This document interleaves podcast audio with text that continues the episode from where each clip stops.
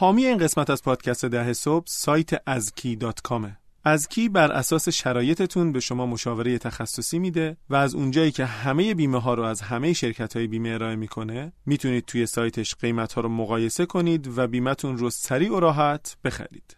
برای استفاده از خدمات ازکی باید برید توی سایت azki.com و روی بیمه مورد نظرتون کلیک کنید.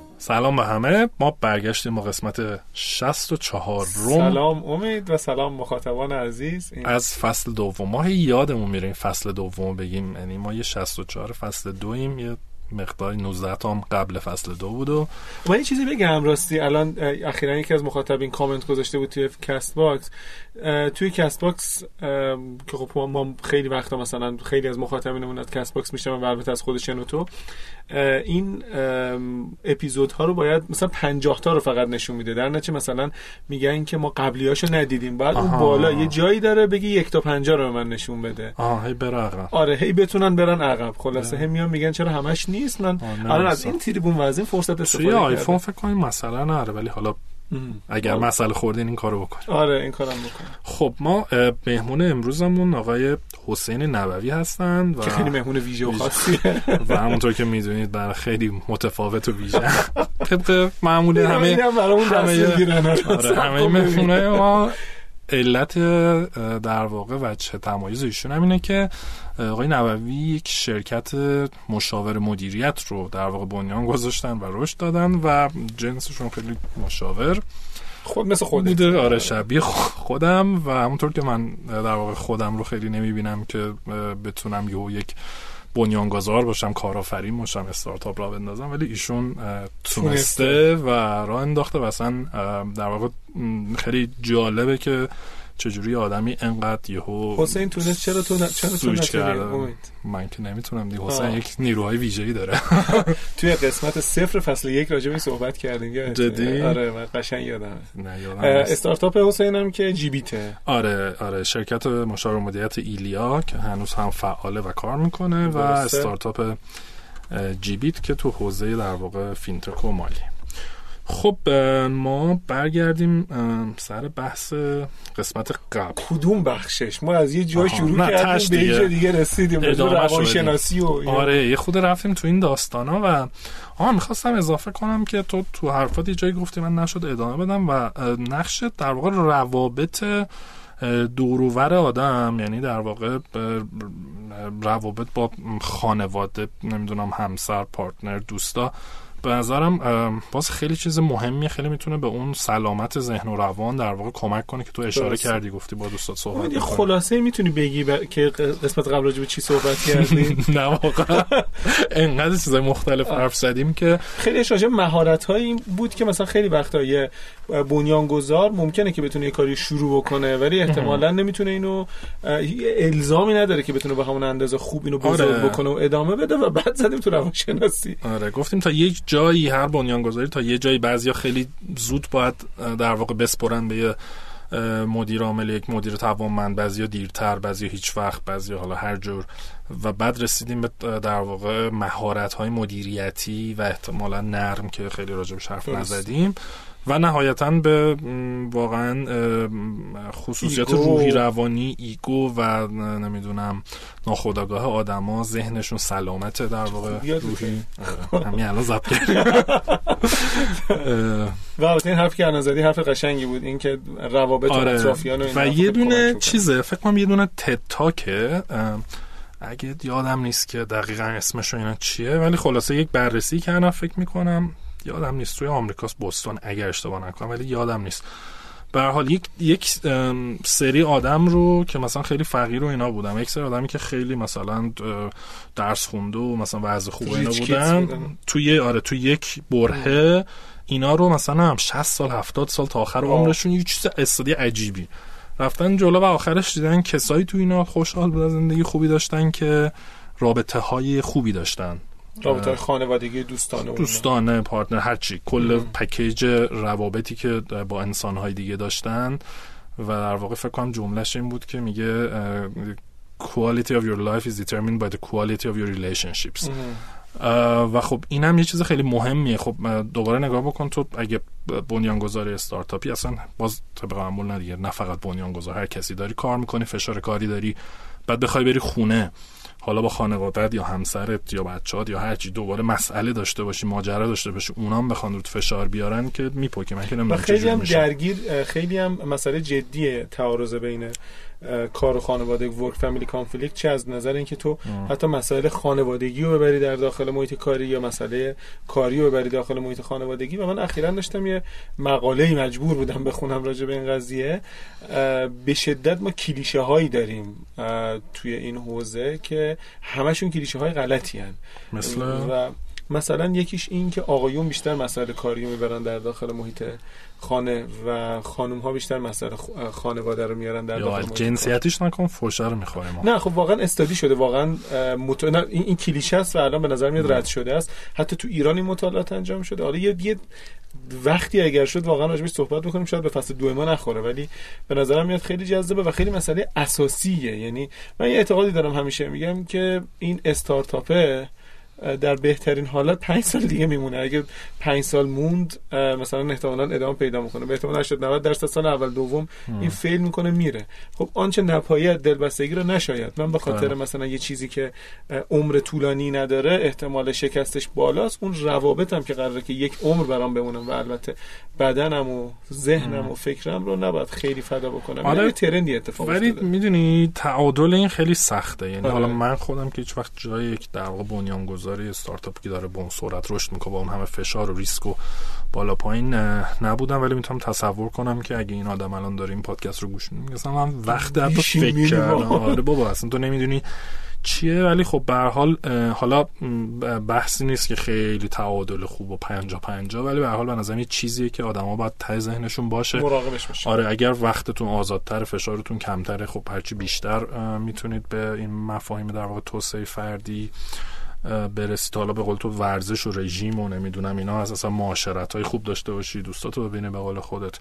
و به نظرم برای بنیانگذارا و مدیرای ارشد اصلا لازمه که اینها منتور داشته باشن شاید کوچ داشته باشن تراپیست داشته تراپیست حتما داشته باشن. می‌دونی؟ این تو از مشاور داشته باشی به حال باید این کمک ها رو بگیری چون اصلا وقت اینو نداری که خودت شاید خود رو تکون بدی. حتی داشتم فکر می‌کردم چند وقت پیش که چقدر خوبه که در واقع بعضی سازمان ها بتونن یک در واقع تراپیست یک روانشناسی داشته باشن کمک کنه. و روانشناس در واقع سازمانی یعنی می‌دونی کسی که کسب و کار و سازمان و مناسبات داستان اینا رو همه رو بدونه و بتونه تو اون هیته بیاد توی اون سازمان مثلا مشاوره بده. می‌تونه جزء در واقع پکیج حالا بنفیت ها و مزایای در واقع سازمان ها باشه. داشتنش فکر می‌کنم من از خیلی جذابیه. کم هست همچین آدم ها آره. یعنی سازمان ها بخوان مثل اینکه حقوقدان در حوزه استارتاپ ها خیلی نداریم. احتمالا روانشناس در حوزه کسب و بله. کارهای نوپا و در حال رشدم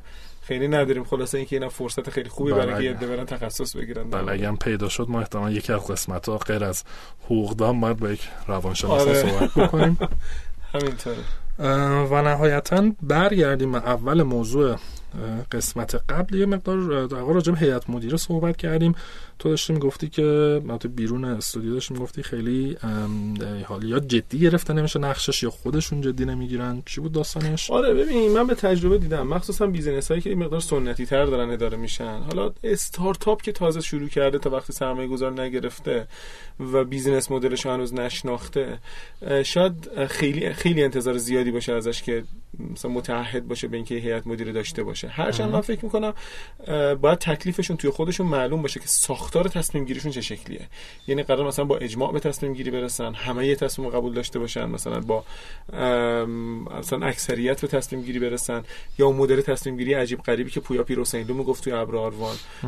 مثلا یه مدل مثلا اونجوری بیان ابداع بکنن. اوکی هیئت مدیره قراره که بیاد به نمایندگی از سهامدارا یه کاری تو شرکت انجام بده توی کارهای شرکت انجام بده. استارتاپ سهامدارا معمولا همون کارمنده شرکت هم هستن. ولی خب نقش هیئت مدیره رو باید تو ذهنشون بدونن که آقا یه وقتهایی ما واقعا باید بشینیم دور یه میز بگیم که آقا ما این دو ساعت روی این دستور جلسه روی این موارد میشینیم صحبت می‌کنیم بحث می‌کنیم و قطعا نه اینکه من پیشنهاد بکنم اینو خیلی جدی تجویز می‌کنم که صورت جلسه بنویسیم بله. امضا بکنیم این خیلی ساختار خوبیه. و خب خیلی وقتا تو استارتاپ رعایت نمیشه و خیلی وقتا تو استارت توی شرکت هایی که مثلا یه نفر اومده این راه اندازی کرده مثلا 20 ساله داره کار می‌کنه حالا ممکنه الزاما تو حوزه تکنولوژی هم نباشه یه شرکت بازرگانیه. توی اینا یه همچین ساختاری وجود نداره و البته اون بنیانگذار یا اون مدیر عامل اون مؤسس این توجیه هم داره که آقا شرکت خودمه. هر جور دلم می‌خواد میام تصمیم گیری می‌کنم. توجیه غلطی هم نیست. ولی خب به هر حال خوبه که یه یه مکانیزمی برای تصمیم گیری تعریف بشه مخصوصا اگر که این شرکت داره بزرگ میشه. بماند که قانون هم یه سری تکالیفی داره دیگه. یعنی اگر ما داریم زیل قانون تجارت کار می‌کنیم شرکت اگر شرکت سهامیه که اغلب شرکت که توی ایران دارن کار می‌کنن به هر حال به هر شکلی به شکلی شرکت سهامی هستن. باید از اون مکانیزم قانونی هم استفاده بکنن از اون مکانیزم قانونی هم پیروی بکنن و هیئت مدیره رو تشکیل بدن. آره به نظرم و این هیئت مدیره بعضی جا می‌بینیم مثلا هیئت مدیره دو مایه بارم تشکیل نمیشه و می‌دونی تو اینا. آره جذب سرمایه کردن. آره دقیقا همینو آره.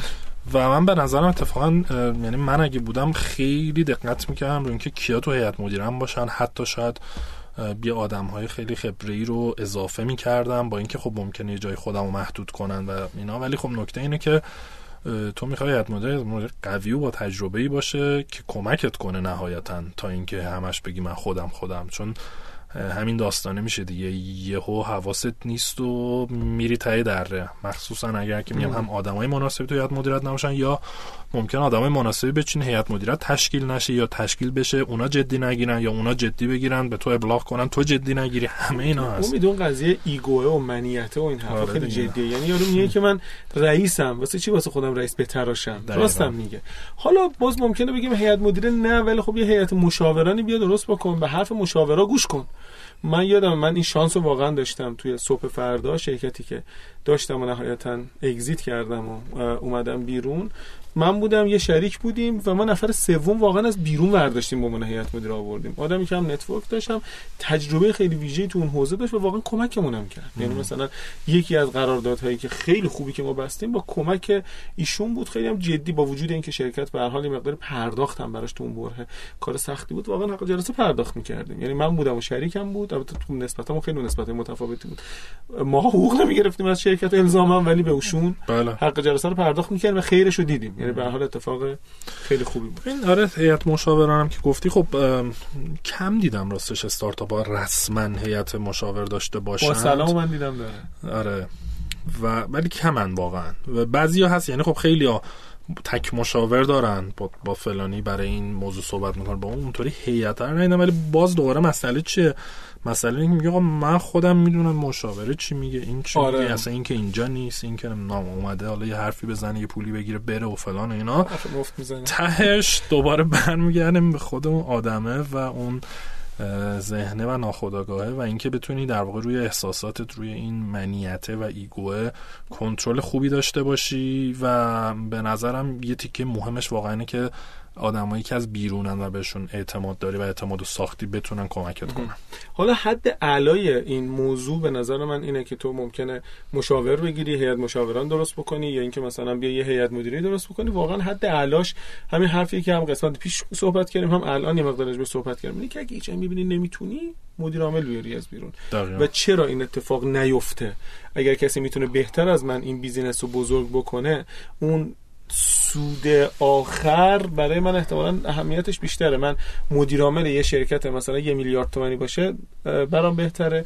یا مثلا رئیس هیئت مدیره و سهامدار یه شرکت ده میلیارد تومانی. من اگه باشم حالت دوم ترجیح میدم. آره به نظرم خیلی وقتا همینه. یعنی میگم لوز هم قسمت پیشم صحبت کردم میگه کسی که میاد disrupt می‌کنه چیز جدیدی رو میاره می‌بره تو مارکت هزار تا نمی‌دونم مثلا هندل می‌کنه لزوما مهارت های اسکیل کردن و بزرگ کردن یک شرکت یا حداقل مدیریت یک شرکت بزرگ رو نداره. می‌دونی اینجا تو میری آدم با تجربه که این کار خوب بلده میاری و به قول تو بهتر از خودت اون کارو بلده. تو هم سهام تو داری تو هیئت مدیرم نشستی حق رأیت هم داری می‌دونی تصمیم کلان هم داری. ممکنه حق تو هم بگیری آقا مثلا آره. چیزی که من میگم اجرا بشه ولی خب حالا به آره و به نظرم خیلی فرصت خوبه. البته می‌دونی یه سری توجیهاتی هم اتفاق میفته و خیلی از این توجیهات توجیهات درستی هم هستن. مثلا اینکه مثلا مدیر عاملی که بیرون شرکت اومده کاملا محتمله که نگاهش به اداره شرکت نگاه کوتاه مدت باشه.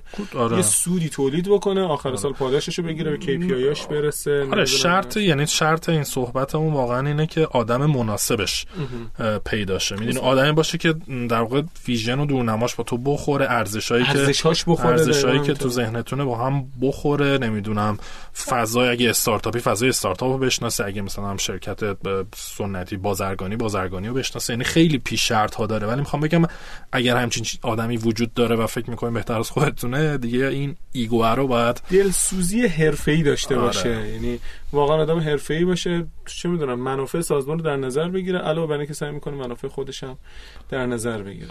آره به نظر این خیلی مهمه و می‌دونی خیلی, خیلی سخته. پذیرش خیلی سخته. بعد خیلی وقتا این نگرانی به درست هست که بنیانگذار میگه ببین من اینو بیارم اون, اون چیزی که تو ذهن منه اون شمی که من دارم برای بزرگ کردن این شرکت رو اون لزوما نداره و خیلی وقت درسته. خب می‌دونی یه شم دیگه این تشییع جو نمیشه رو کاغذ آوردش یا تو رزومه دیدش.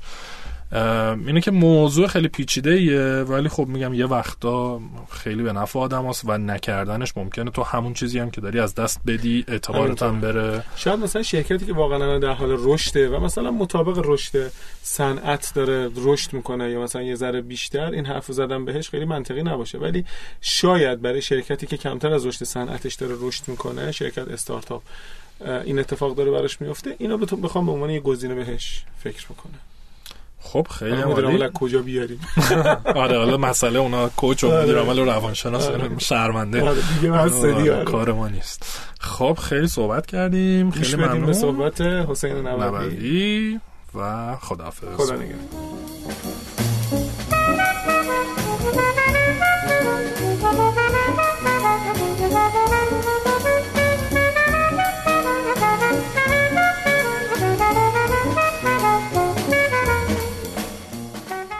رو در رسانه های اجتماعی دنبال کنید و از آخرین اخبار، رویدادها و محتوای تکمیلی مرتبط با پادکست ده صبح با خبر بشین.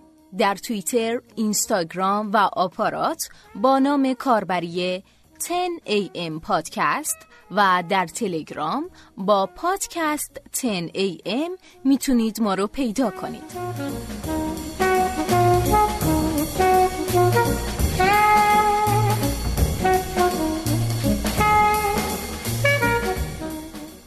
سلام به همه. سلام.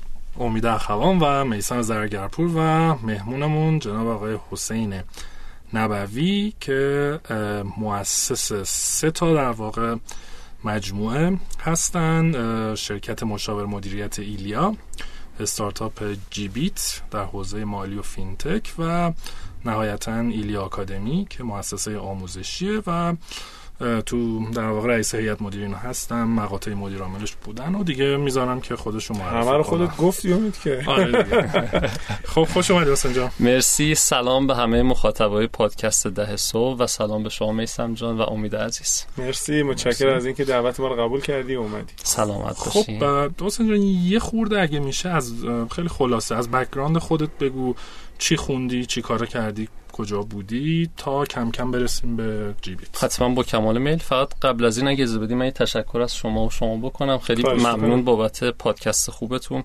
خیلی کار اثر بخشی هست. feedback positiveش و فیدبک مثبتش رو از همه خود منم دارم میگم.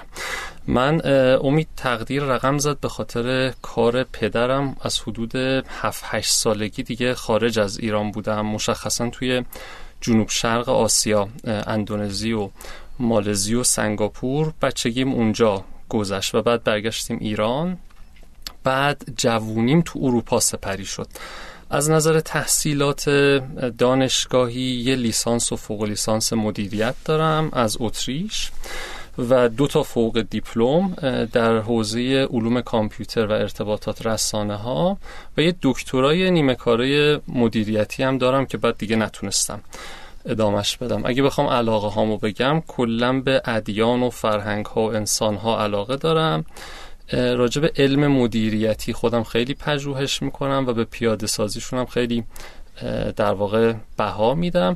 اخیرا هم تو حوزه توسعه فردی خیلی دغدغه من شدم. تیمم همیشه سرلوحه کارم بوده. یعنی علوم پیرامون تیمم خیلی برام جذاب بوده. این یه کلیتی از خودم.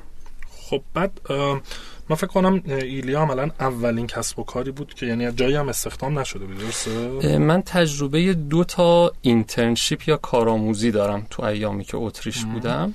یکیش قابل بیان اینجا که اونم توی یه روزنامه بود که تنها روزنامه انگلیسی زبان اتریش بود. من اونجا کارهای marketingش رو انجام می‌دادم کار فروشش رو انجام می‌دادم. اون یکم یه کافه مانندی بود یه دوره کوچیکی به خاطر اینکه تجربه کنم چی بوده رفتم اونجا یه کارآموزی انجام دادم ولی یکی دو ماه بیشتر نبود. و پس مثلا توی حوزه مشاور مدیریت که ایلیا مش...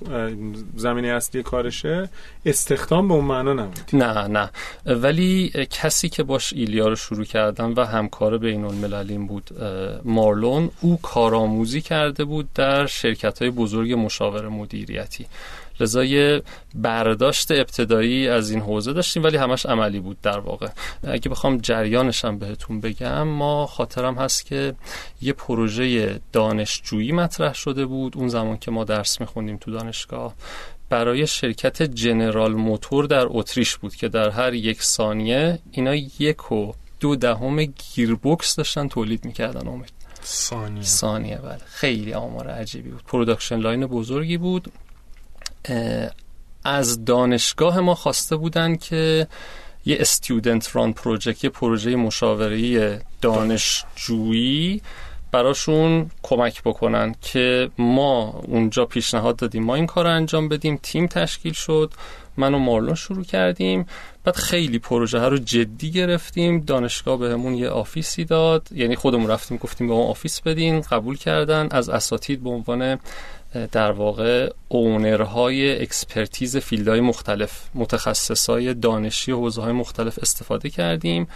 بعد از خود دانشجوهای دانشگاه به عنوان کارآموز استفاده کردیم. خلاصه شمع و گل و پروانه همه چی با هم جور شد. presentation نهاییمون هم به مدیر عاملش خیلی خوب بود. follow-up داشت پروژه. خواستن به ما پرداخت انجام بدن که ما مجبور شدیم شرکت رو ثبت کنیم عملا. اینجوری بود که شرکت ایدیا کلا شکل گرفت. اولم در اتریش. جالب آره. بعد بعد از یه مدتی در واقع برگشتی ایران بله. و دیگه با فکر کنم چند پنج سال پیش بود فکر می‌کنم هولوش مثلا 8 9 سال پیش بود. کلا هم تو ذهنم ایران همیشه یه جایی بود که توش چالش های خیلی زیاد و فرصت های خیلی زیادی هست. یعنی باعث می‌شدم هم رشد فردی خوبی خودش بتونه داشته باشه هم بتونه اثر مثبت زیادی بذاره. کلا هم از منظر کلانترم که ایران همیشه دوست داشتم. آره رضا برگشتم ایران که بتونم یه سری کارهای مفید انجام بدم. و تو این چند سال حالا توی ایلیاد حد اکثر به چند نفر رسیدین؟ چقدر بزرگ شد؟ بزرگترین لیست پرداختی بیمه ایلیا سی نفر بوده. ما بالای سی نفر لیست پرداختی نداشتیم.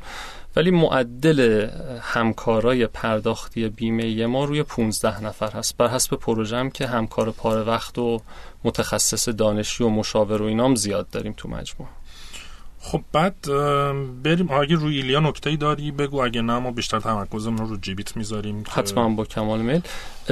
من به نظرم فقط راجع به صنعت مشاوره مدیریت میشه این رو گفت که یکی از صنعتهایی که خیلی خوب می‌تونه تاثیر بذاره و بهتر بکنه محیط خودش رو به خاطر اینکه داره از ساختار و در واقع هدفمندی و اینها صحبت می‌کنه. متاسفانه هم صنعت خیلی توسعه یافته در این لحظه از کشور ما نیست. من با آیندهش خودم خیلی خوشبین هستم. ولی عمدتا اینجوری جا افتاده که افرادی که یکی دو تا کتاب می‌خونن یا یه پادکست گوش میدن یا یه یوتیوب ویدیو می‌بینن اینا کم کم مشاور میشن و دیگه می‌تونن کارا رو جلو ببرن. یکم احساس خوبی ندارم نسبت به این خدا به خیر بگذارن با این حرفی که زدی من امید هر دو لبخند زدیم. خلاصه ما رو با مشاوران مدیریت در انداختی. عیبی هم نداره. به نظر من به حال نظرتو گفتی. آره حتما. من خودم فکر می‌کنم مشاور کسی می‌تونه باشه که کار اجرایی درست حسابی قبلا انجام داده تا بتونه مشورت. مشاور میشه بود ولی مشورت خروجیش چی در میاد؟ محل بحثه. همیشه هم راجع به ایلیا تو ذهنم بود یه سازمانی داشته باشیم که قائل به فرد نباشه. فکر می‌کنم تا جای زیادی هم الحمدلله توی ایلیا به خاطر زحمت همکاران جا افتاده. خیلی صنعت مشاور مدیریت رو همیشه دوست داشتم و اثر بخش میدونستمش. خیلی هم عالی. خب چیز ما در اول این قسمت در واقع قبل از مصاحبه که الان دوستان دارم میشنون فهم این نکته اشاره کردم که خیلی برای شخص من همیشه جالب بوده که در واقع تو خب حالا ذاتت به نظر من آدم مشاوری بوده در کنارش حالا کارآفرین هم بودی شرکت مشاوره داشتی ولی این سویچی که انجام دادی که یهو در واقع بنیانگذار شرکت تکنولوژی استارتاپ تکنولوژی شدی که کلا به نظر من دید همه متفاوت بوده قاعدتا با راه انداختن شرکت مشاوره ایلیا. می‌خوام ببینم که اصلا چرا تصمیم گرفتی این کارو بکنی؟ چجوری بود؟ سخت بود؟ آسون بود؟ چالشاش چی بود؟ این ترانزیشن رو خود برامون باز بکن. حتما با کمال میل ببین قبل از ایام برجام بود که از غذا از نظر امید و انگیزه ای کشور ما در حالت خیلی خیلی ایدال ترین ایامش نبود. خیلی یادم نیست اون ایام چقدر امید زیاد بود. شاید بتونیم قابل تقدیره. آره. شاید بتونیم بگیم یکم دور از الانا نبود. همه داشتن فکر می‌کردن آینده چی میشه. خیلی روزنه روشن مشخصی وجود نداشت. از غذا اون موقع ما در ایلیا داشتیم دو سه برابر کار می‌کردیم. نظام کارآموزی داشتیم. داشتیم پرورش همکار می‌دادیم و تعدد بالایی از پروژه های داخلی داشتیم. امید من فکر می‌کنم یه تمرین فوقلادهی برا ما رقم خورد در اون ایام که بعد خورد به تفاهم نامه برجام و اینها. شرکت های بین المللی سرازیر شدن بله. به سمت ایران و اینها هم بدون مشاور تقریبا آبم نمی‌خورن. تنها مجموعه درست حسابی سازمان محوری که قدمت داشت. چون اونجا یه سری اومدن سمت ایران شرکت مشاور مدیریت زدن. سریع marketing و وبسایت و اینا داشتن. ولی در حوزه مشاور مدیریت شما گزارش و خروجی یه شرکت رو که می‌بینی مفهوم کیفیتش خودش رو نشون میده. لذا اینا اومدن سمت ایلیا و با ایلیا پروژه های متعددی انجام دادیم. با شرکت های سطحی که بین الملل ما کار کردیم. اقراق نیست اگر بگم ما یکی از دریچه های ورود شرکت های بین المللی به ایران شدیم. و خب این خیلی فرصت های متعددی رو پیرامون ما قرار داد. از جمله سرمایه گذاری که از ما میپرسیدن الان که بازار ایران باز شده ما تو کدوم صنعت سرمایه گذاری بکنیم؟ و منم خودم به خاطر سبقه بین المللی که داشتم ارتباطاتم بد نبود. دوستایی که تو دانشگاه باشون تحصیل کرده بودم دوستای دوستام. اونجا مشورت کردیم و به جمعبندی رسیدیم که حوزه پرداخت در کشور حوزه خیلی خوبی می‌تونه باشه. به چند علت یکیش که خیلی مرتبطه با کاری که شما انجام میدین scalability frequency of use مقیاس پذیری تعدد تکرار استفاده از در واقع اپلیکیشن های مالی. این خیلی برای ما حوزه رو جذاب کرد. بازارم که اون موقع خوب در واقع بود شرایطش. صنعت هم که صنعت مطلوبی بود. تیم مام که از نظر کیفیت کاری شناخته شده بود و این سرمایه گذارا به خاطر اعتمادی که به عمل کرده ما داشتن و شرایط بازار و اینا ایده ما رو پذیرفتن.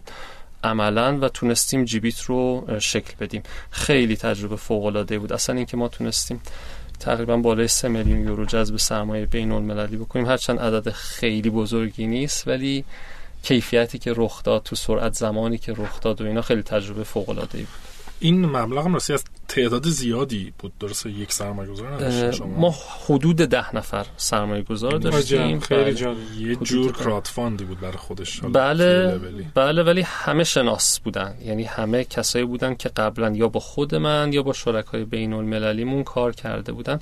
تو اصطلاح استارتاپی خودمون بهش میگن friends and family بودن. بله. یعنی ما round seed مون friends and family بود. round سیدتون 3 میلیون یورو. راند سیدمون یک بود بعد با راند بعدی شد بله در مجموع سه. که تا خب باشه از این سید مثلا کلا مرزای سید جابجا شد. خیلیش که واقعا لطف خدا بود تونستیم کارو جلو ببریم. اعتماد سرمایه گذاره بین بود و واقعا اون لحظه بازار ایران نمای درخشانی داشت. یعنی من خاطرم هست خیلی پیچیده نبود این جذب سرمایه و ما پیش بینیمون این بود که تو راندای بعدی ده میلیون و سی میلیون یورو بله. جذب سرمایه داشته باشیم. در اون لحظه این عددا اصلا عددهای کوچیکی بود. یه اتفاق دیگه هم بود که لازمه بهش اشاره بکنیم. رابطه خیلی خوبی هم با مجموعه علی پی داشتیم. یعنی عملا این دو بال پرواز یک رابطه بسیار خوب و نزدیک با افراد کلیدی در علی پی که می‌تونیم بگیم بزرگترین شرکت مالی بزرگترین کشور دنیاست. یعنی یه اتفاق واقعا نادر و تاثیرگذار بود و داشتن سرمایه گذاری که این عددا براشون پول خورد بود و اصلا می‌شد روشون حساب کرد. این بود که به ما اعتماد به نفس می‌داد ما بتونیم همکارای خوبی برای بانک ها PSP ها بشیم. ولی این جمله که میگن payments is for giants اون موقع ما تو همین ادبیات داشتیم خودمون رو رصد می‌کردیم. پس من یه مقدار مروری که بکنم اینجوری نبود یک شب این اتفاق بیفته. خیر نه. مدت ها قبل network تو ساخته بودی و بعد مثلا تونستی اینها رو active بکنی و روی business plan هم پول گرفتی. بله قطعا. تقریبا من ندیدم سرمایه گذاری بدون business plan نه منظورم اینه که product ی اون موقع نداشت خیر نه نه. ما سرمایه اولیه‌مون رو گرفتیم جهت تشکیل تیم انتقال تکنولوژی از نظر زیر ساختی و توسعه محصول مشخصا در ازای این و این آدم ها توی حسین نبوی رو میشناخت همینطوره بله. این بله همون برگردیم به همون حرف قدیم محسن حاتمی که می‌گفت که من ممکنه یه برگ کاغذ بذارم روی میز. توی همین استودیو داشتیم باش صحبت می‌کردیم. بگم یه میلیارد تومن بعد بگن آقا این یه برگ کاغذه. بعد و جواب من اینه که نه این یه برگ کاغذ بله به محسن حاتمیه که یه میلیارد تومن پس میشه آدم برای ساخت محصول هم پول بگیره ولی به شرط ها شروط من خودم فکر می‌کنم حالا تجربه من در جذب سرمایه تجربه خیلی غنی نیست تجربه محدودی. عزیزانی هستن در همین کشور خودمون که چندین برابری این بارها و بارها این کار رو انجام دادن. اما من میگم در راندهای ابتدایی سرمایه گذارا عمدتا احساسی عمل می‌کنن ولی لازمه که منطق و عقل و اینا رو ما براش تدبیر داشته باشیم. اما سرمایه گذارا عمدتا بر حسب اعتمادشون یک کلمه اعتمادشون این رو در واقع انجام میدن. کاملا بعد اون موقع حالا می‌دونم یه پیوتی کردین می‌رسیم بهش ولی می‌خوام اون موقع جیبیت قرار بود چیکار کنه؟ چه خدماتی بده؟ business model ش چی بود؟ ما تو ذهنمون این بود در در هر لحظه در هر جا و از هر متدی شما بتونید با جیبیت پرداخت بکنید این چشم اندازمون بود کاملا. بهش می‌گفتن تو چین one click payment everywhere. خیلی مدلمون شبیه مدل Alipay بود و داشتیم روی QR کار می‌کردیم. دقیقا track record Alipay رو داشتیم پی می‌گرفت QR ولی هیچ وقت تو ایران به اون صورت نگرفت. دنیا هم فکر می‌کنم به جز چین, جایی آره، نگرفت بله یه مقدارش برمیگرده به حوزه regulation که احتمالا راجع بهش هم میشه اینجا صحبت کرد. اونم اینه که توی چین شاپرکی وجود نداره عملا و لذا اونجا Alipay با زدن QR جدا داشت تسهیلاتی رو فراهم می‌کرد که این الان در کشور ما شرایط متفاوتی داره. خاطرم هست اولین جلساتمون با co-founder ایرانیمون هم با expert های Alipay داشتیم. یه چهار پنج ساعتی طول کشید تا ما توضیح بدیم سیستم بانکی کشورمون چجوریه براشون هم خیلی تشتک پرون و عجیب بود براشون در کل ولی خب جذابیت هایی هم داشت دیگه. لذا اون موقع چشم انداز ما این بود که هر کسی در هر جایی بتونه از طریق جیبیت با هر متدی از شیوه های پرداخت کار خودش رو انجام بده. خیلی B2C دیگه بله، شما app ی داری کیف بله. پولی داری و از توش بله. تجمیع زیر ساخت و اپلیکیشن و user و همین خب توی حوزه فینتک و سیستم های مالی خیلی خلاصه هم محصولات هم راه های راحت تری هست بله. نسبت به این چیزی که شما انتخاب کردیم بله. الان خب واقعا خیلی دعواه توی حوزه بله. کاری که جیبیت داره انجام میده بله. چی شد که رفتین سراغ جیبیت چه تحلیلی باعث شد برین سراغ جیبیت یعنی مثلا فقط همین بزرگی فرصت بود که شما رو هول داد سمتش برای اینجوری بگم ببخشید. من اگر باشم احتمالا یه مقداری البته خب شاید این دو سه سالی که تو حوزه فینتک کار کردم یه مقداری دیدم و باستر کردم البته بدبینتر شدم. بله. من اگه باشم سراغ payment خرد این شکلی نمیرم. چند تا دلیل داشت. برای داشتن یه شرکت در حوزه payment خرد یا حالا بگیم فینتک چند تا لازمه وجود داره. شاید اولیش واقعا خود اون فرصته باشه در صنعت شما چه ارزشی داری مشخصا ایجاد می‌کنی. پس یکی میشه از ولیو شروع کرد نقطه ایجاد تمایز شما کجاست؟ ولی همیشه اینجوری نیست. خیلی با کپیتال و سرمایه شروع می‌کنن. این رسما کاری بود که ما انجام دادیم. تو فکرمون این بود که بتونیم تغییر فرهنگ بدیم با سرمایه گذاری های متعدد خیلی زیاد. لذا بزرگی فرصت به نظرم تا حدودی حرف صحیحیه. یه چیز دیگه هم که نیاز داشت. ای سمجان خیلی خوب میشه بهش اشاره کرد تیم قوی بود. که ما با توجه به background مشاور مدیریتی و حالا توانمندی در حوزه مدیریت اجرایی یا همون operation فکر می‌کردیم میشه این کار رو انجام داد؟ چون payment complex operation داره عملا. شما با user سر و کار داری با regulation سر و کار داری با تکنولوژی margin of error ت باید zero باشه. لذا فکر می‌کردیم که حوزه خوبیه و اوزامون هم خیلی خوب داشت جلو می‌رفت. در همین راستای هدفمون مشخصا تا یکم شرایط منطقه‌ای متفاوت شد و ما در خور اون تغییر بیرونی طبیعتا درون خودمون هم مجبور شدیم تغییر بدیم. و توی حالا نمیگم تو همین راستا ولی شاید عملا تو همین راستا اینه که شما چرا یه محصول رو مجدد شروع کردین تولید کردن یا مثلا رفتین لیسانسی از Alipay گرفتین یا white یه white brand مثلا ازش گرفتین اون مسیر راحت تر نبود ما رابطه قراردادی با Alipay نداشتیم به صورت رسمی ولی خب خیلی نزدیک بودیم بهشون. یعنی تقریبا من هر بار چین می‌رفتم که سالی چند بار بود می‌رفتم Alipay و اونجا جلسه داشتیم و مشورتشون استفاده می‌کنیم فوق بود دانشی که وجود داره اونجا حقیقت امر.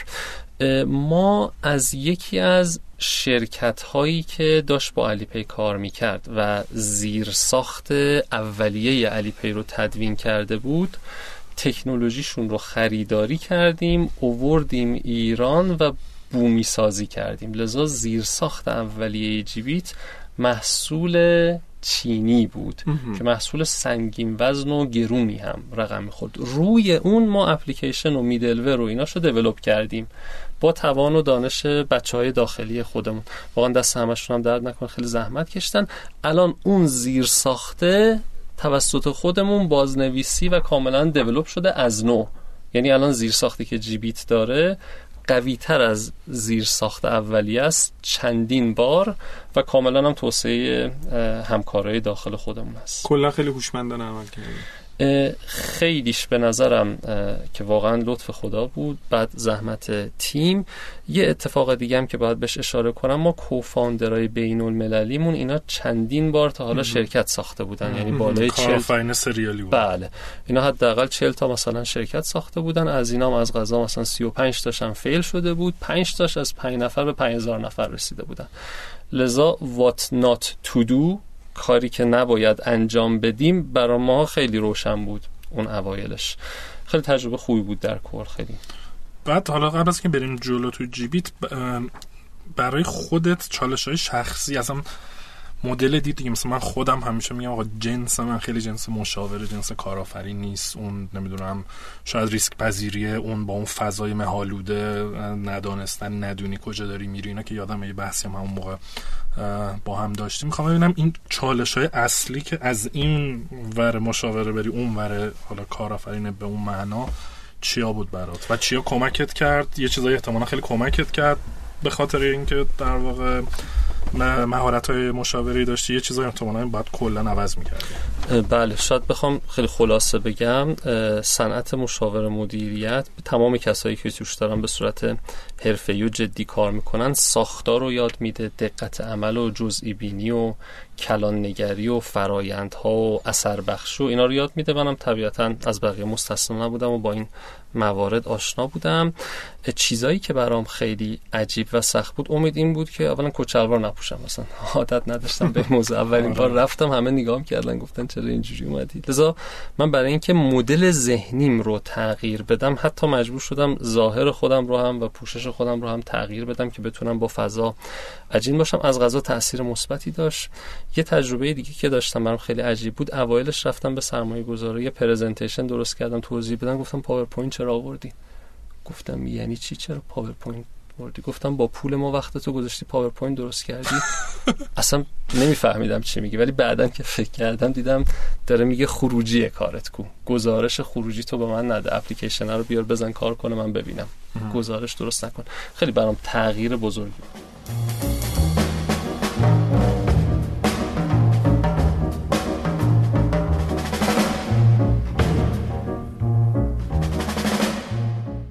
صد استارتاپ یه مجموعه سرمایه گذاری و شتابدهی توضیح شده است که قصد داره هر سال روی 100 تا استارتاپ بذری و پیش بذری 20 میلیارد تومن سرمایه گذاری کنه. هرچند صد استارتاپ محدودیتی برای دسته های سرمایه گذاریش نداره اما تمرکز سرمایه و امکانات بیشتری برای استارتاپ های محصول محور سخت افزاری یا با فناوری های پیشرفته اختصاص میده برای کسب اطلاعات بیشتر و درخواست سرمایه و خدمات می‌تونید به سایتشون sadstartups.ir مراجعه کنید.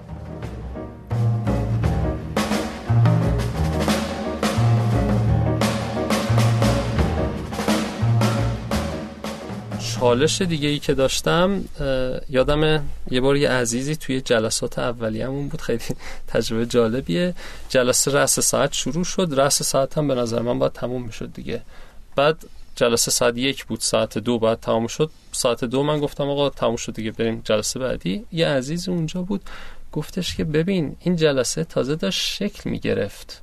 تو چرا جلسه رو قطع کردی؟ تو ذهن ساختارمند مشاور مدیریت من ساعت دوازده ساعت دو بعد جلسه تموم می‌شد.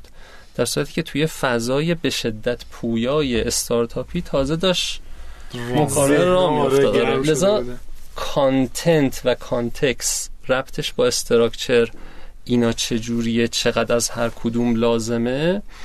رو من بعد از جیبیت تجربه کردم.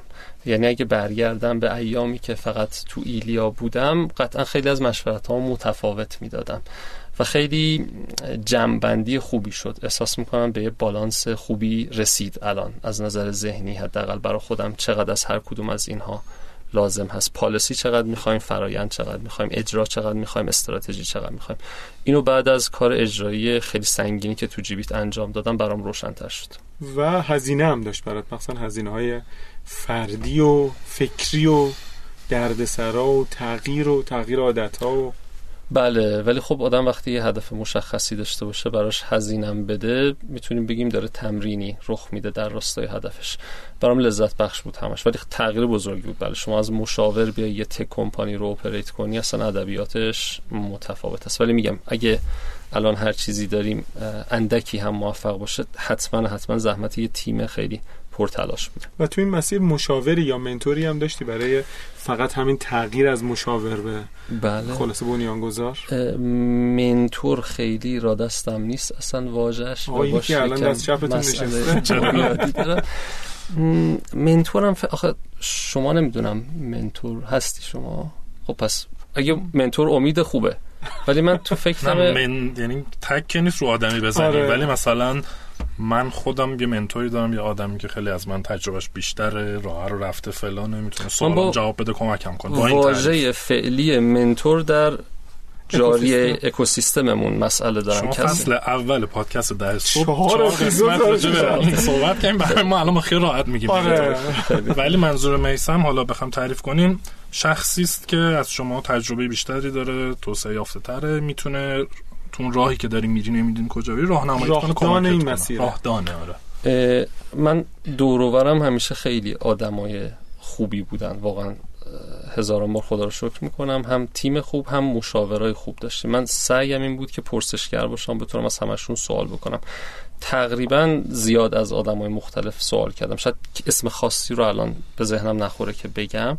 ولی تو ذهن خودم هست آدم همواره برای یاد گرفتن از هر کسی تو هر سطحی می‌تونه یاد بگیره به شرطی که سوال دقیق و صحیح و مورد مورد خوب بله. ازش بپرسه. بعد بریم جلوتر. خب بعد جیبی تو در واقع راه انداختین این تکنولوژی رو آوردین روش دیولپ کردین.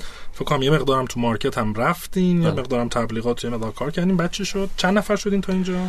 ما در جیبیت یکمون که شروع کردیم اوج جمعیت جیبیتمون فکر کنم به پنجا و پنج نفر رسیدیم که بعدش در واقع چی شد؟ ما جذب سرمایه کردیم زیر ساخت و آوردیم داخل محصول رو ساختیم یه launch initial launch با MVP مون انجام دادیم.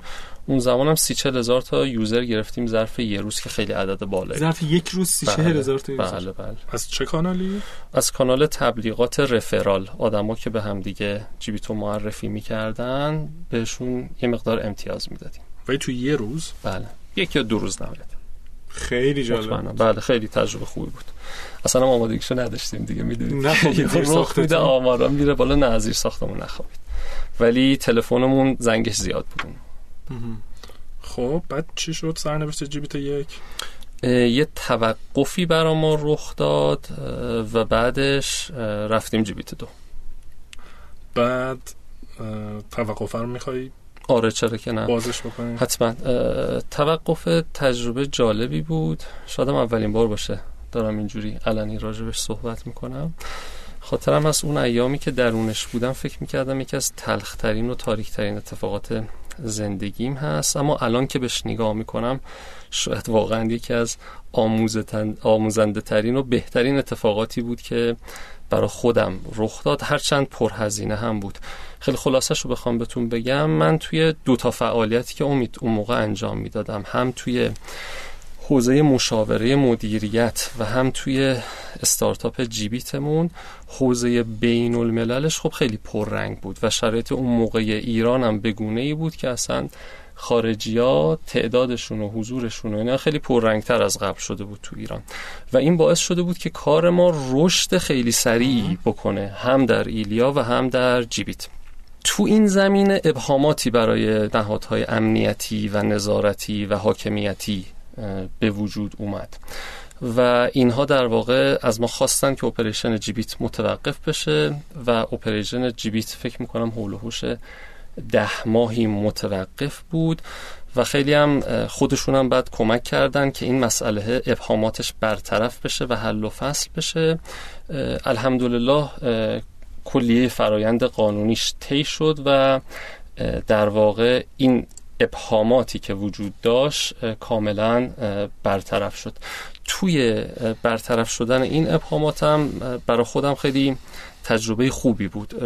آدم های متفاوتی وجود داشتن. می‌دیدم آدمایی رو که دغدغه کشور رو دارن کاملا و دقیقا دارم می‌فهمم طرف دغدغه کشور رو داره. اما شاید با فضای کاری و اجرایی و جذب سرمایه و اینها آشنایی جزئی نداشته باشه.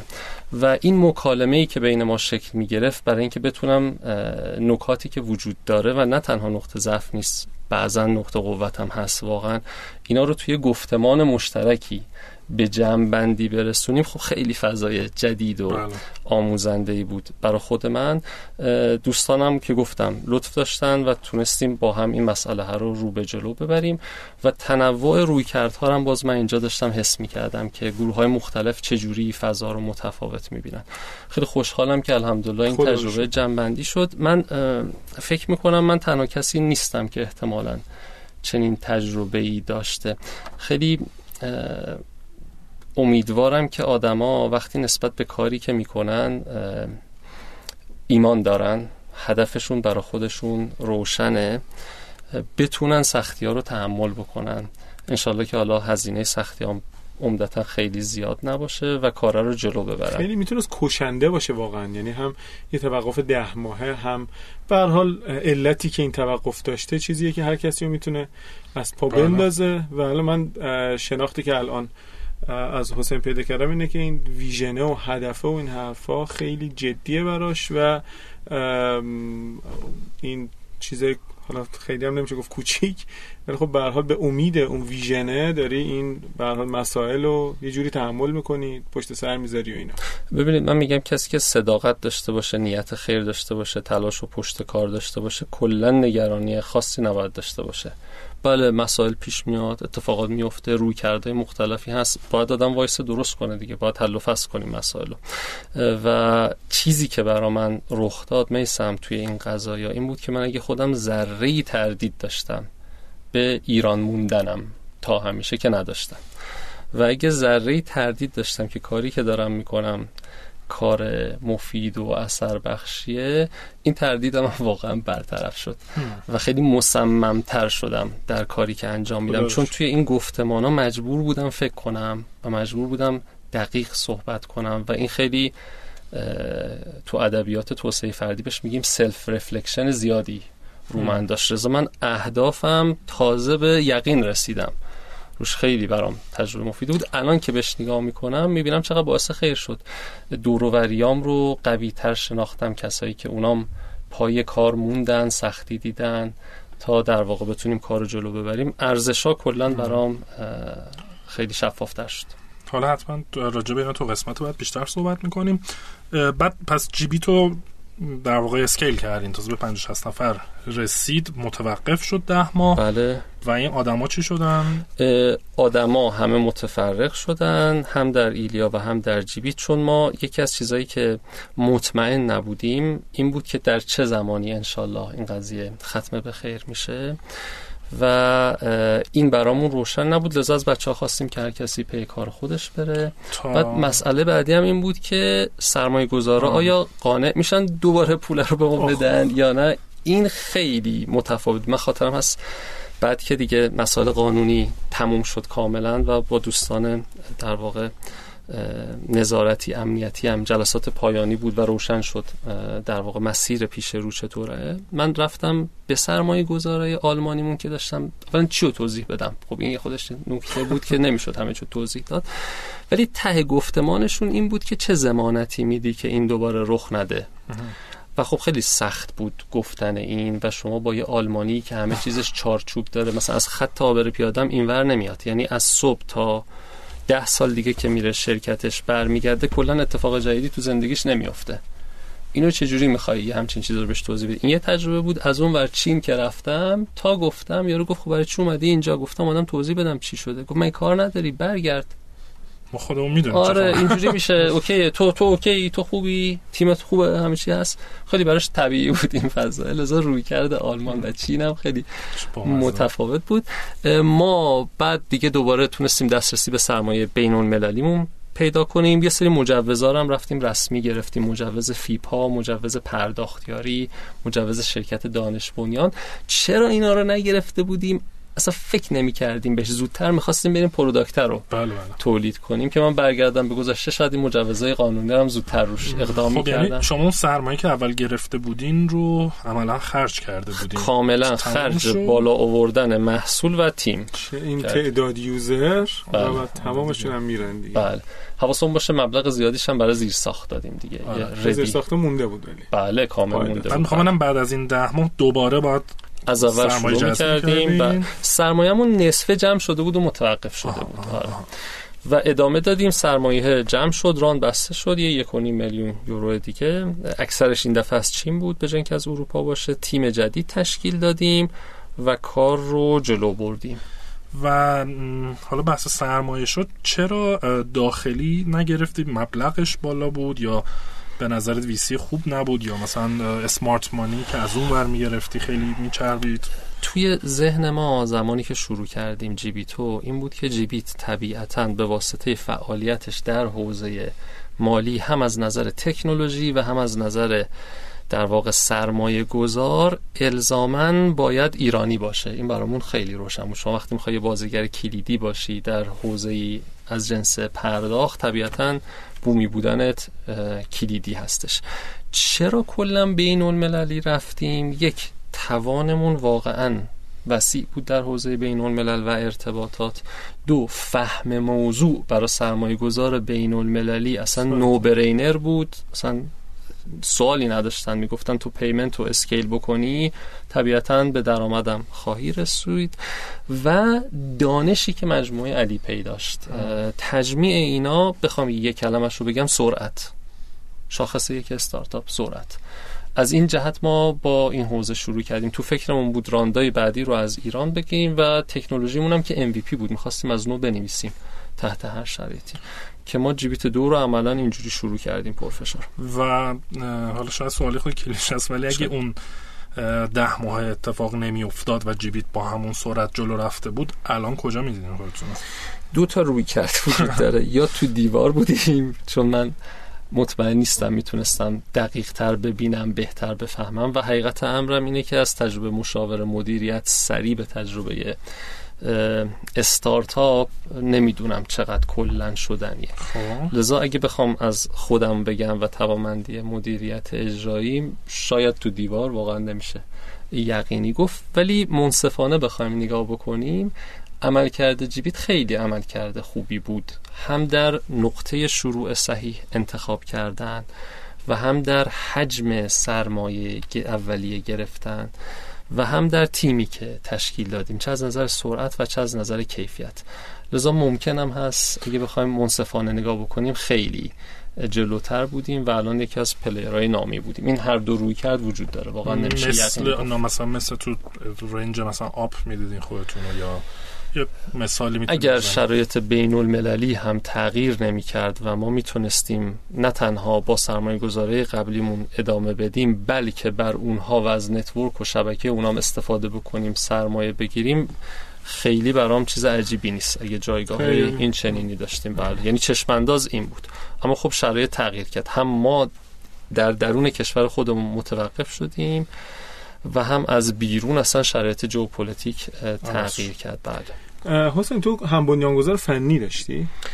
در ابتدای جیبیت خیر ولی الان دارم بله پس چه شکلی تیمو تونستی جمع بکنی؟ اون تیم اولیه رو؟ ما در اون لحظه با یه تیم فنی که تشکیل شده بود کلا همکاری کردیم. ما چند سورس کردی یعنی؟ نه با هم خیلی نزدیک شدیم. اومدن در مجموعه ما هرچند که مالکیت حقوقی متفاوتی داشتن اما کلیه ظرفیت سازمانیشون با مجموعه ما پر شد. ما اون موقع رسیدیم به دو تا تیم فنی هر دو تیمای خوبی بودن که یکیشون رو تصمیم گرفتیم و ملحق شدن به مجموعه ما کاملا. حدود 15 نفر بودن. این تمکن مالی که داشتی به هر حال سرمایه گذار جذب کرده بودی خیلی کارتو راحت می‌کرد. بله بله. اصلا برای بزرگ کار کردن اینجوری بگیم برای بزرگ شروع کردن آها. سرمایه خیلی تاثیر گذاره ولی شما می‌خوای کار خوب قدر بکنی الزاما سرمایه نمی‌خوای. اما بزرگ می‌خوای شروع کنی بدون سرمایه خب خیلی متفاوت شده خیلی حرف قشنگ و به نظر من درستی داره می‌زنه حسین. تو یه سری از استارتاپ ها اینجوری بگم تو یه سری از حوزه ها هستن که شاید اگر که تو بتونی بزرگ شروع یعنی قاعدتا باید بزرگ شروع بکنی تا بتونی باقی بمونی. چه برسه به این که مثلا بخوای بله. بزرگتر هم بشی. و این حوزه ای که الان جیبیت داره کار می‌کنه به نظر من کارشناس خورده این حوزه واقعا حوزه ای که باید بزرگ شروع بشه. یعنی این تحلیل درستی پشت موضوع بوده و خیلی کم کم خیلی خیلی بیشتر داره خوشم میاد. سلامت کل استوری. بعد بعد جیبیت دو شروع شد fund گرفتین این بار دوباره تا چند نفر رفتین؟ لیست بیمه ایمون 98 نفر شد. پس تقریبا تا 100 رفت بالای 100 نفر شدیم بله. از نظر منابع انسانی کاملا scale کردیم کاملا scale کردیم و بعدش چی شد؟ تجربه جالبی هم بود. امید با توجه به حالا هم مجموعه مشاور مدیریتی ایلیامون و هم مجموعه جی بی تی یکمون فکر می‌کنم ساختار پیشبرد مجموعه ها خیلی متفاوت میشه. شما وقتی بالای پنجاه نفر همکار داری که همه با دغدغه دارن کار می‌کنن ولی سخت دیگه بالای پنجاه نفر. شما بدونی هر کی امروز داره روچی کار می‌کنه و روچی کار نمی‌کنه چرا کار نمی‌کنه کی می‌خواد کار بکنه. این دانشه اگه داشته باشیش باید یه جور شرکت رو جلو ببری. از یه جایی به بعد که این دانش وجود نداره برای شما اصلا امکانش نیست وجود داشته باشه نیاز همراه های لایه اول به شدت بزرگ میشه. اینجا بحث اعتماد کردن هم نفس کار کردن ساعت چند شروع می‌کنی؟ ساعت پنج همه با هم شروع می‌کنین یا ساعت نه میای شروع می‌کنی؟ خیلی دیگه. خودش رو نشون میده. لذا این تجربه هم برام اولین بار بود که داشتم. مخاطبین عزیز حسین نبوی عزیز نه قسمت قبلی ما رو شنیده نه این یه رو به اول این قسمت رو. چون ما تقریبا خیلی زیاد راجع به همین موضوع صحبت کردیم. متوجه شدم. بعد می‌دونم که خب بعد تا صد رفتیم و می‌دونم دوباره دانسایز کردین و بله. کوچیک شدیم بعد چی شد؟ ما توی این صد نفره شدنمون اپمون رو بازنویسی کردیم کلا اپلیکیشن جیبیت این نسخه ای که الان در market می‌بینید حاصل همون زحمتی که همه همکاران با هم کشیدیم. اپلیکیشنمون رو launch کردیم. تمرکزمون رو از آفلاین بردیم روی حوزه آنلاین. و با merchant ها و کسب و کارهای آنلاین شروع کردیم به کار کردن.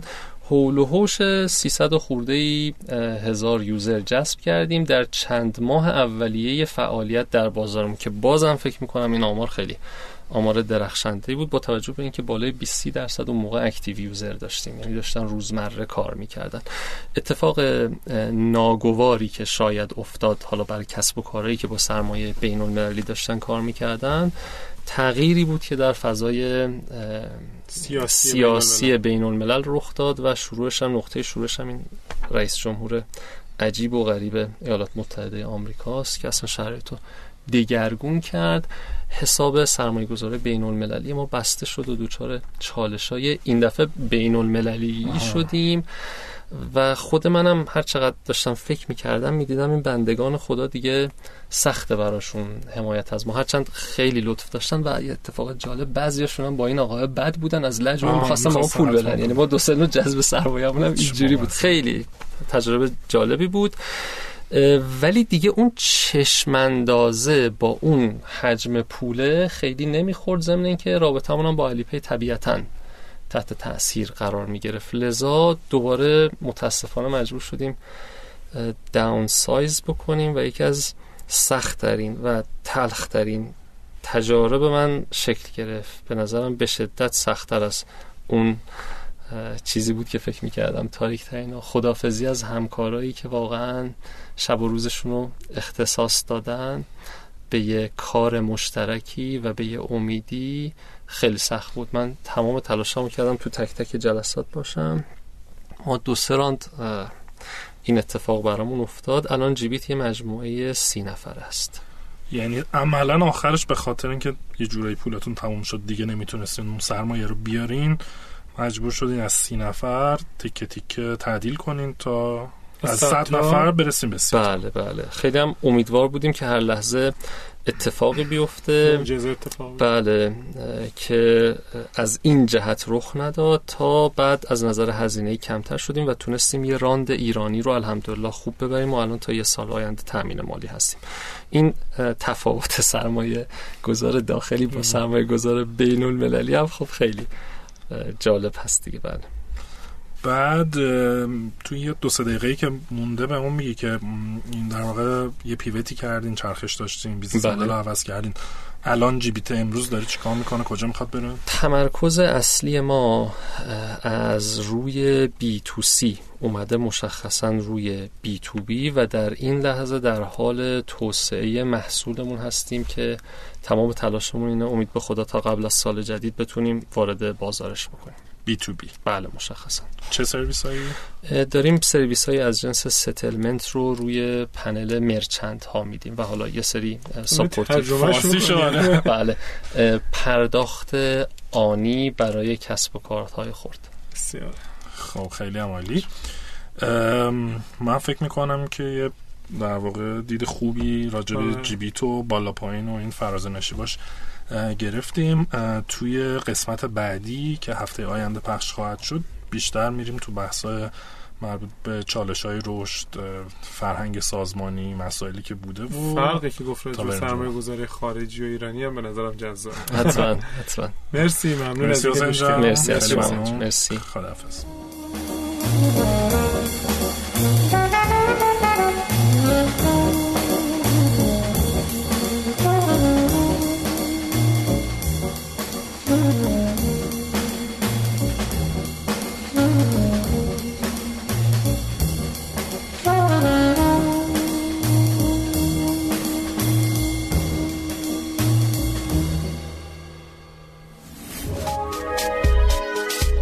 شنوتو سرویس اشتراک گذاری فایل های صوتی www.shenoto.com